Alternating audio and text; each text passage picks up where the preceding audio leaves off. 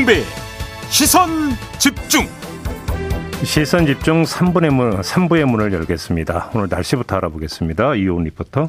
네, 꽃샘 추위죠. 오늘 아침 어제보다 2, 3도가량 기온 낮아. 뉴스의 이면을 파헤치는 삐딱선 정신. 핵심과 디테일이 살아있는 시사의 정석. 여러분은 지금 김종배의 시선 집중을 청취하고 계십니다.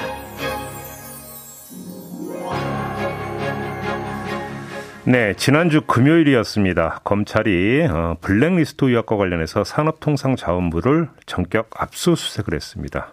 국민의힘이 고발장을 낸 지 3년 만에 압수수색에 나선 건데요.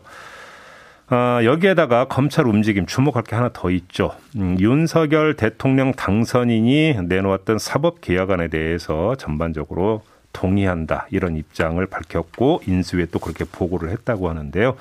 검찰의 이런 움직임 어떻게 봐야 할지 궁금해서 이분을 스튜디오로 직접 모셨습니다.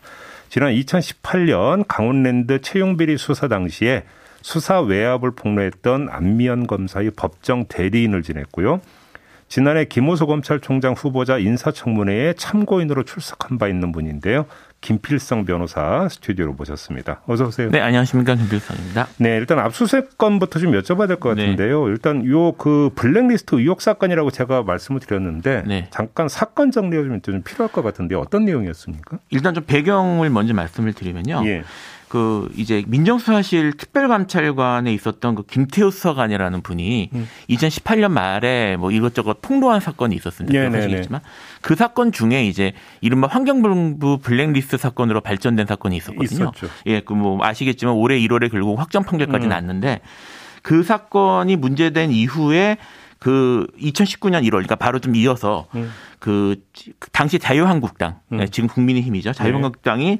어, 산업부에서도 공공기관 네 곳과 그다음에 한국전력 자회사 네 곳의 사장들에 대해서 예. 장차관 등이 당시 장차관 등이 이제 사표를 내라고 음. 강요했다라는 음. 내용으로 사실 고 당시에 이제 고발이 이루어졌어요. 예. 이루어지고 2019년 4월 5월 경에 이제 경, 검찰이 어, 피해자로 알려진 사장들 중에 몇몇을 참고인으로 불러서 수사했다고 알려져 있었는데 예. 그 이후에는 구체적인 움직임이 없었거든요. 음. 수사 움직임이 없다가 최근에 갑자기 이제 산업자원부를 압수수색한 일이 벌어졌습니다. 그러니까 3년 만에 수사를 재개했다고 해야 되는 네, 겁니까? 그렇게 봐야 되겠죠. 3년 만에 재개한 게 그러니까 좀 그 이례적인 행보다 이런 이야기가 많이 나오는데 어떻게 봐야 되는 겁니까? 그러니까 사실 뭐 수사를 하다가 도중에 멈추는 일은 있을 수 있습니다. 예. 한데 대표적인 게 어떤 경우냐면 예. 피해자가 이제 어디 가는지 알 수가 없다. 뭐 어. 그래서 뭐 지명수배 같은 걸 해야 되는 예, 경우가 있을 수 있고요. 예, 예. 그다음에 주요 증인이 필요한데 음. 증인이 있어야지 수사를 할 수 있으니까요. 음. 주요 증인의 행방이 묘연하다 할 경우에도 음. 참고인 중지란 이름으로 수사를 중지하는 제도가 있거든요. 근데 그런 사건이 아닌 경우에는 3년 정도 이렇게 긴 기간 동안 사건을 방치하는 경우가 흔하진 않고요. 음. 제 경험상은 어떤 경우들이 그러냐면 어, 사건 외적인 이유로 좀 검찰이 부담스러운 경우, 네. 그러니까 뭐 사건이 뭐 관련자들이나 이런 너무 복잡하게 얽혀 있다거나 또는 정치적 사건인 경우에 이렇게 음. 좀 시기를 저울질하는 경우들이 있습니다. 음. 이 케이스에는 그뭐 정치적으로 좀 사실 그 현 정권과 밀접한 관계가 있는 내용이니까. 그래서 이제 좀 시기를 조절한 게 아닌가 싶습니다. 오늘 한 조간 보도를 보니까 어떻게 보도를 내놓았냐면 왜 그동안 3년 동안 묵혔는가? 역 이게 동부지검이잖아요. 네. 역대 동부지검장이 계속 이 수사를 막아왔다. 눌러왔다. 네. 그랬기 때문에 지금까지 3년 동안 수사를 못했다. 이런 취지로 보도를 했던데 어떻게 보십니까? 뭐 지금 사실 그렇게 주장을 하고 있는 내용 사람들이 좀 있는 걸로 제가 알고 있는데 네. 뭐 그런 내용들은 현재로서 확인하기는 어렵고요. 음. 근데 이제 만약에 정말 뭐 검찰 내에서도 외압이 있었다라는 주장이라면 음. 거기에 대해서 정권 교체 이후에 음. 수사나 이런 것들이 뭐 이루어지긴 하겠죠. 네. 좀 지켜봐야 될 것 같습니다. 그 문제는. 아무튼 그러니까 눈길을 끄는 것은 이 수사는 누가 보더라도 산업부 넘어서 더 가면 청와대를 겨냥하고 있다. 이렇게 봐야 되는 게 상식이겠죠. 예, 그렇게 봐야. 근데 대선 이후에 그러면 왜 이 수사를 재개를 하느냐? 그 의도가 뭐냐? 결국 이거 아니겠습니까? 그러니까 사실은 이 사건이 두 가지 측면에서 좀 이제 처음 시작할 만한 사건이에요. 첫째는 음. 어 이제 사실 구조가 환경부 블랙리스트하고 구조가 같거든요. 네. 같은 구조인데 환경부 블랙리스트 사건이 지난 1월에 결국은 뭐 저기 관련자들이 처벌받는 식으로 유죄 판결이 확정되는 식으로 판결이 나왔기 때문에 같은 구조기 때문에 이것이 기소하면은 사실 처벌될 가능성이 아, 높고요. 첫째. 예를 들어서 이제 환경부에서 이미 유죄가 확정이 나왔으니까 네. 이건 같은 사건이니까 가, 수사해서 뭐 무죄가 나올 가능성은 거의 없다. 예, 거의 없다. 또 하나는 음, 뭐냐면 음, 음. 이 사건이 결국은 탈원전과 관계가 있, 관련해서 이제 좀 수사가 이루어질 가능성이 높은데 네. 탈원전 정책이 지금 현, 현 정권, 이제, 아, 이제 바뀔 정권. 음. 그러니까 이제 당선자 쪽에서 매우 중요하게 사실은 예, 예. 전 정권과 부딪히는 정책이거든요. 예. 그래서 탈원전과 관련된 부분에 있어서 원전 정책에 대한 뭐 그런 뭐 아시겠지만 최재형 전 감사원장이 또 문제돼 그것 때문에 시끄러운 적도 있었고 음흠. 그래서 계속 지적돼 왔고 부딪혀왔던 부분이기 때문에 음. 이 부분을 먼저 시작할 만한 가능성은 충분히 있었습니다. 근데 첫 번째 이야기 있잖아요. 네. 환경부 블랙리스트가 있었고 법원에서 이게 유죄로 최종 확정되는 걸 보고 수사를 했다. 이거는 성립될 수 있는 이야기 아닙니까? 그, 그 그거는 사실 뭐 그렇게 볼 여지 그게 잘못된 말은 아닌데 예. 보통 검찰이 그런 식으로 하진 않습니다. 그래요? 그러니까 무슨 말이냐면 음. 같은 이유로 이게 긴가민가 한다고 생각을 하면 환경부 사건도 신중하게 진행을 했어야 되겠죠. No. 보통 검찰은 어떻게 진행을 하냐면 음. 뭐 이게 이제 동시에 진행이 된, 되는 거면 예. 사건을 동시에 수사해서 동시에 올려요. 예. 그래서 어, 일괄적으로 그렇게 판결을 받는 게 사실 일반적이거든요. 그러니까 이 사건을 뒤로 밀어놓고 있었다는 것이 음. 환경부를 보기 위해서 기다렸다라고 말하는 거는 사실 음. 조금 납득하기는 어렵습니다. 그러면 자 이게 그 산업부에 대한 전격적인 압수수색은 네. 동부지검장의 판단에 따른 거라고 봐야 됩니까? 더 올라가서 검찰총장의 판단이라고 봐야 되는 겁니까? 어, 사실 사건의 뭐 중대성이나 이런 걸 생각을 하면 검찰총장의 적어도 양해나 네. 뭐 묵인이나 아니면 뭐 지시까지는 아니더라도요. 예. 어, 교감 같은 건 있었다고 봐야 될 것 같아요. 그렇게 봐야 된다. 네. 일단 여기서 그럼 쉼표를 찍고 네. 어, 예를 들어서 뭐 그 법무장관의 수사지휘권 폐지라든지 독자적인 예산 편성권 부여라든지 이런 어떤 그 윤석열 당선인의 사법 이른바 사법개혁 공약에 대해서 대검찰청에서 동의한다는 입장을 지금 내놨다는 거 아닙니까? 네. 이건 어떻게 평가를 하십니까? 사실은 뭐 저기 검찰총장 입장에서는 그렇게 반응하는 게 어, 이상하진 않습니다. 왜 그러냐면 음. 어 저기 문재인 정권 초기를 생각을 해보시면 이제 똑같은 시기예요. 그러니까 어차피 검찰총장은 현 저기 지금 이제 새롭게 들어오는 대통령 밑에서 이제 일해야 되는 그런 조직이잖아요. 음. 그러니까 새로운 정권이 들어섰기 때문에 새로운 정권에서 이런 이런 식으로 검찰 정책을 하겠다라는 것에 대해서 예. 검찰총장 입장에서는 이거를 내 소신과 맞지 않으니까 내가 받아들일 수 없다라는 식으로 부딪히기는 어렵습니다, 사실은. 근데 이거는 예를 들어서 검찰이나 뭐 검찰총장의 성향을 떠나서 네. 검찰이 그러니까 조직의 이익이라는 입장에서 볼 때는 나쁠 거 하나도 없는 거예요. 그렇죠. 그러니까 이제 두 가지 측면에서 말씀을 드릴 수 있는데 네. 지금 말씀드렸던 것처럼 어, 새로 들어온 정권에 어차피 그쪽은 이른바 늘공이기 때문에 음. 새로운 들어온 정권이 이런 이런 방침을 가겠다는 것에 대해서 뭐 따르는 게 기본적으로는 공무원의 기본 원칙이고요. 예. 또 하나 또 하나 입장에서는 검찰권을 더 강화하는 쪽으로 가는 것이기 때문에 음흠. 거기에 대해서 검찰총장이 특별히 불만이나 이런 것들을 표시하기는 어렵겠죠. 그러니까 제가 지금 이제 검찰의 조직 논리라고 하는 점을 네. 이야기를 했는데 또 하나의 어떤 결은 검찰 개혁이라고 하는 또 결이 있지 않습니까? 네. 그러면 지금 변호사님은 그러니까 그 김호수 검찰총장 인사청문회 때 참고인으로 좀 출석하신 네. 바가 있죠. 혹시 네. 그때 네. 김호수 총장의 어떤 검찰 개혁에 대한 어떤 그 본인의 소신이라고 할까요? 본인의 방향 어떻게 파악하셨어요? 사실 이제 제가 그때 참고인으로 참석을 해서 음. 검찰 개혁 방향에 대한 전반적인 것에 대해서 제가 언급을 했기 때문에 예. 그 김호수 총장에 대한 판단이나 이런 것들은 구체적으로 얘기할 기회는 없었는데 제가 이제 전 청문회나 이런 과정을 보면 음. 김호수 총장이 특별히 검찰 개혁에 대해서 어떤 소신이나 이런 걸 갖고 있다기보다는 그냥 현 당시에 이제 문재인 정권이 갖고 있는 검찰 개혁의 방향에 이런 것들에 대해서 음. 크게 저기 무슨 뭐 반발이 나지 않고 기본적인 방향을 수동적으로 따라간다는 그런 느낌이었습니다. 그러면 그때 그 김호수 총장 후보자가 견제했던 입장과 네. 이번에 그 인수위의 어떤 밝혔던 대검의 입장은 네. 상치되는 겁니까? 조화될 수 있는 겁니까?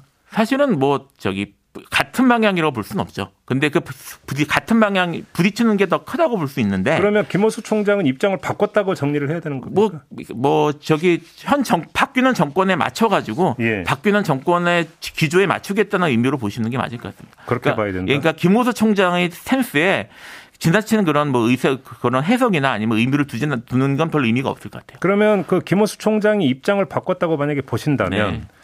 그 입장을 바꾼 것이 그러니까 외부로 나타났던 또 하나의 양상이 동부지검에 의한 산업부 압수수색이다. 이렇게도 연결 지을 수 있는 겁니까? 그렇게 볼 수도 있는 거죠. 그렇게 있죠. 보십니까? 예, 그러면 김오수 총장이나 검찰이 지금 새 정부의 코드 맞추기에 들어갔다. 이렇게 혹시 보시는 겁니까? 뭐 코드 맞추기라기보다는 예. 그렇죠. 코드 맞추기라고 볼 수도 있는 건데 네. 그러니까 이제 정권이 바뀌고 정권이 바뀐 이후에 전 정권의 문제점들이나 뭐 이런 것들에 대해서 수사 같은 것들은 이루어질 수 있는 것이니까.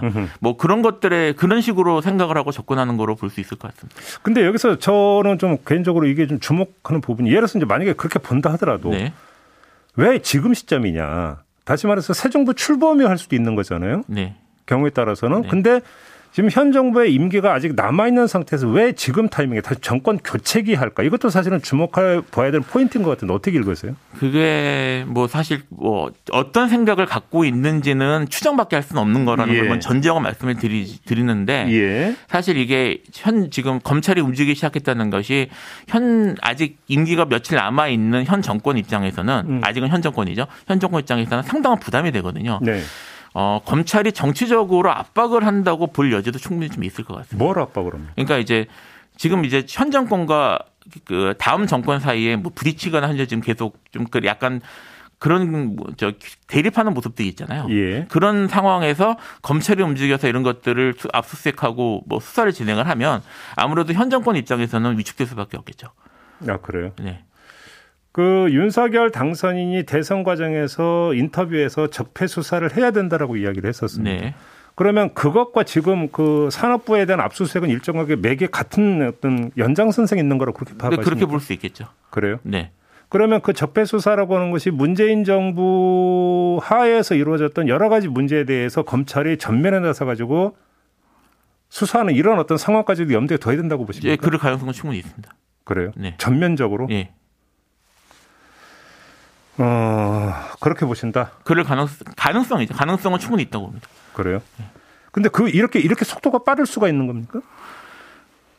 어, 사실 뭐, 빨리 이렇게 빨리 진행할 수도 있을 것 같습니다. 사실은 뭐 예. 지금 현재 지금 현 정권, 그러니까 다음 정권이죠. 예. 다음 정 당선자의 기조가 예. 검찰권을 다시 강화하는 쪽으로 가고 있거든요. 예. 그래서 뭐 그런 측면에서 검찰이 적극적으로 움직일 만한 충분한 뭐 배경이나 이런 것들은 되는 것 같아요. 그러면 예를 들어서 지금 민주당 지도부는 네. 검찰 개혁 입법을 다시 강조를 하고 있습니다. 네. 그러면서 예를 들어서 수사권과 기소권이 완전 분리라든지 이런 이야기를 하고 있는데 혹시 네.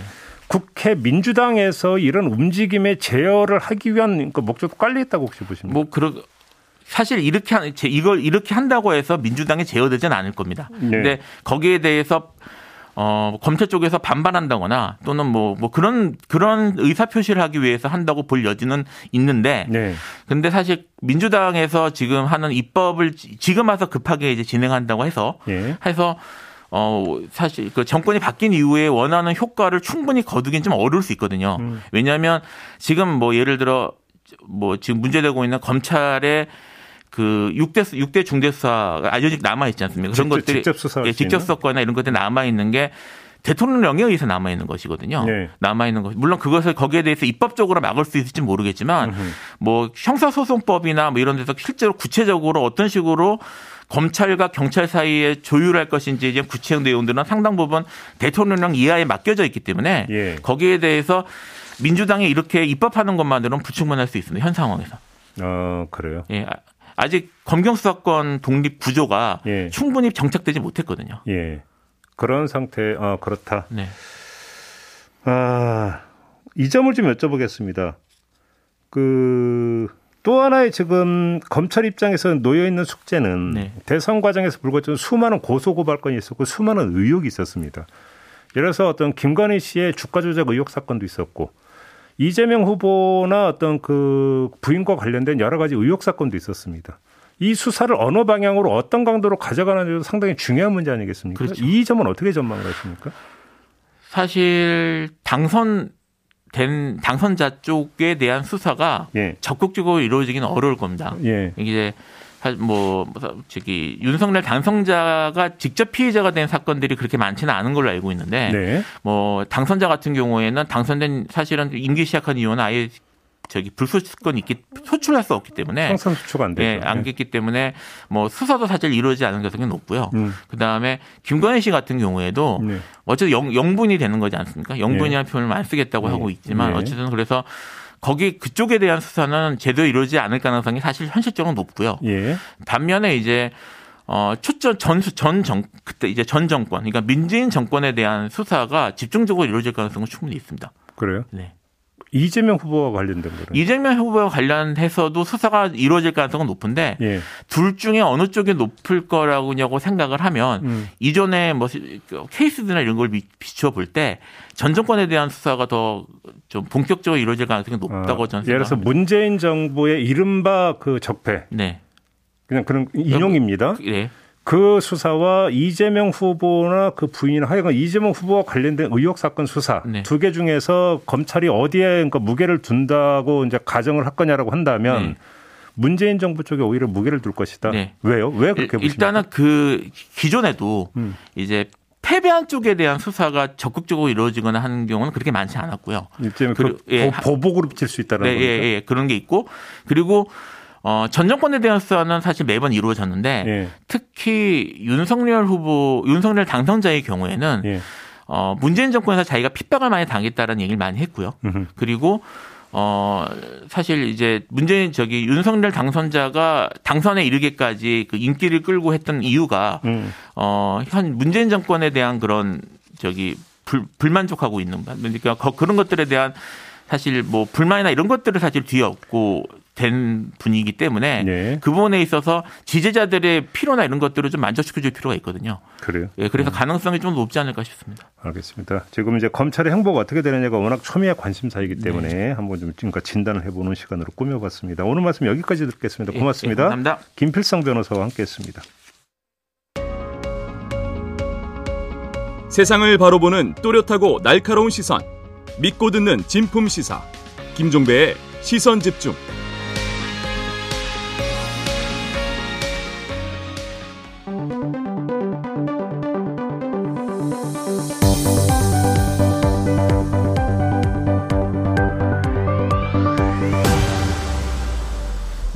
저희가 개편을 맞아서 야심차게 준비한 코너가 있습니다. 이름하여 여기도 이슈인데요. 네.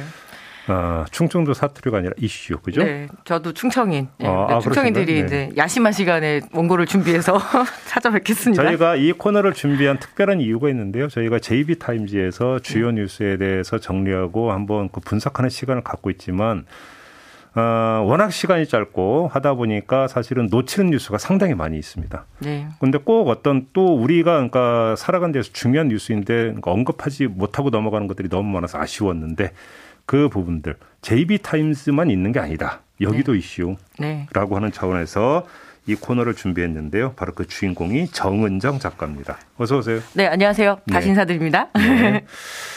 네. 아, 일단 새로운 코너를 합류를 하시는데 한 말씀 해주신다면. 예, 뭐 제이비 말씀처럼 사소한 이슈는 없죠. 예, 음. 예, 그래서 저도 차분하게 음. 예, 야심한 시간에 열심히 찾아서 찾아뵙겠습니다. 알겠습니다. 자, 첫 번째 소식은요.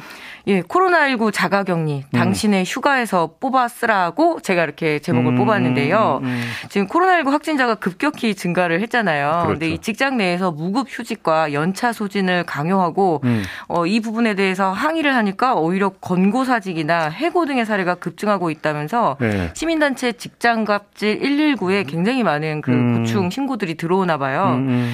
그래서 이 실제로 그동안 권고 사항이었거든요. 의무 사항이 아니고. 네. 그래서 이제 기회는 이때다 하면서 이제 기업들이 유급에서 무급으로 이제 다 이렇게 돌리고 있고 생활비 생활 지원비마저도 1인당 한 10만 원 정도로 줄어들었는데 음. 이 경향신문 보도에 따르면 대기업 쿠팡에서도 그동안 이제 코로나19 확진된 직원들한테 음. 유급휴가 5일을 이렇게 그 보장을 했었거든요. 유급으로? 네, 근데 이제는 무급으로 돌리겠다라고 어. 이렇게 이야기를 했습니다. 예. 어, 이 이후로는 그동안 이 대기업과 중견기업까지도 유급 휴가를 주라고 이렇게 국가에서 지원을 했는데 이제 음. 이 지원을 하지 않기로 했거든요. 음. 그럼 우리도 할 수 없다라고 이야기를 하는데 문제는 뭐냐면 쿠팡 같은 이런 물류 회사들은 주로 이제 물류 직원들이 많이 이렇게 감염이 되거든요. 음. 즉 직장 내 감염 비율이 높다라는 거죠. 음. 그리고 그 물류로 큰 회사가 물류 직원들에게 이렇게 대해서는 안 될 것 같거든요. 네. 음. 그러니까 저도 보니까 이제 이것도 일종의 병가잖아요. 네네. 네. 그래서 이제 그 근로기준법상 병가가 무급인가 유급인가를 좀 찾아보니까 네. 일단 그 기본 원칙은 무급으로 돼 있긴 하더라고요. 네. 근데 다만 요번에 이 경우 같은 경우는 정부가 기업에 네. 유급 휴가를 주면 지원해 줄게. 네. 해갖고 이제 지원금을 줘서 유급으로 처리하는 기업이 좀 그나마 있었는데 이제 이거를 끊어버리니까 그래? 그럼 니네 지금부터 무급 이렇게 간다는 얘기잖아요. 그래서 이 쿠팡 같은 대기업도 예, 그러니까 코로나 바이러스가 평등하지 않은 거죠. 정규직이어야 되고 대기업이어야 되고 공공기관이면은 유급 휴가를 받을 수 있지만 음. 대체적으로 현장직에서 일하는 노동자들은 아예 꿈도 꿀 수 없었고 오히려 이제 걸렸다는 이유만으로 눈치를 봐야 되는데 의료 현장이나 그리고 이런 그 현장들에서는 직장인들끼리 집하고 내가 직장 밖에 왔다 갔다 하지 않았 는데 이렇게 걸렸 것도 억울한데 이렇게 또 지원도 받지 음. 못하는 것에 대한 상당한 지금 불만들이 올라오고 있네요. 있는 데가 더하네요. 그죠? 그렇죠. 네. 네. 자, 다음은요. 예, 건설안전특별법 1호는 될 수 없었던 건설사들 건설사들 지금 돌아서서 씩 웃고 있을 것 같습니다. 음, 음. 음. 예, 산업재해와 사망 사고가 굉장히 빈번하잖아요. 예. 어, 특히 이제 광주 화정동의 HDC 현대산업개발의 이 신축 아파트 음. 붕괴 네, 사고가 네. 발생을 하면서 음.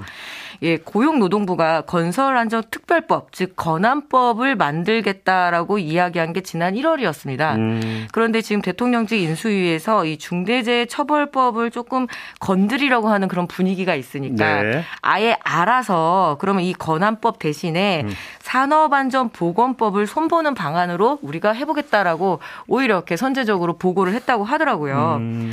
어, 이 그 건안법을 잠깐 살펴, 살펴보면요. 발주, 설계, 시공 감리자가 이 법에 따라서 안전관리 의무를 소홀히 하게 되면은 음. 7년 이하 징역이나 또 1억 원 이하의 벌금에 처하도록 하는 것이 핵심이었는데 음. 이게 만약에 산업안전보건법으로 가게 되면 조금 건설 그 현장의 특징들이 뭉개질 수밖에 없거든요. 음. 그래서 이 후퇴 법안이라고 할 수가 있는데요. 시선 집중에서도 인터뷰가 한 번 있었고 저도 좀 이렇게 찾아보니까 중견 건설사에서 지난 12월 연말에 어쩔 수 없이 1호만 되지 말자. 라고 해서 한 일주일 정도 건설 현장을 그냥 쉬었던 적이 있었습니다. 중대재해처벌법 때. 예, 그래서 지금 3표 산업이 오히려 음. 이제 1호가 된 그런 사안들이었는데요. 음.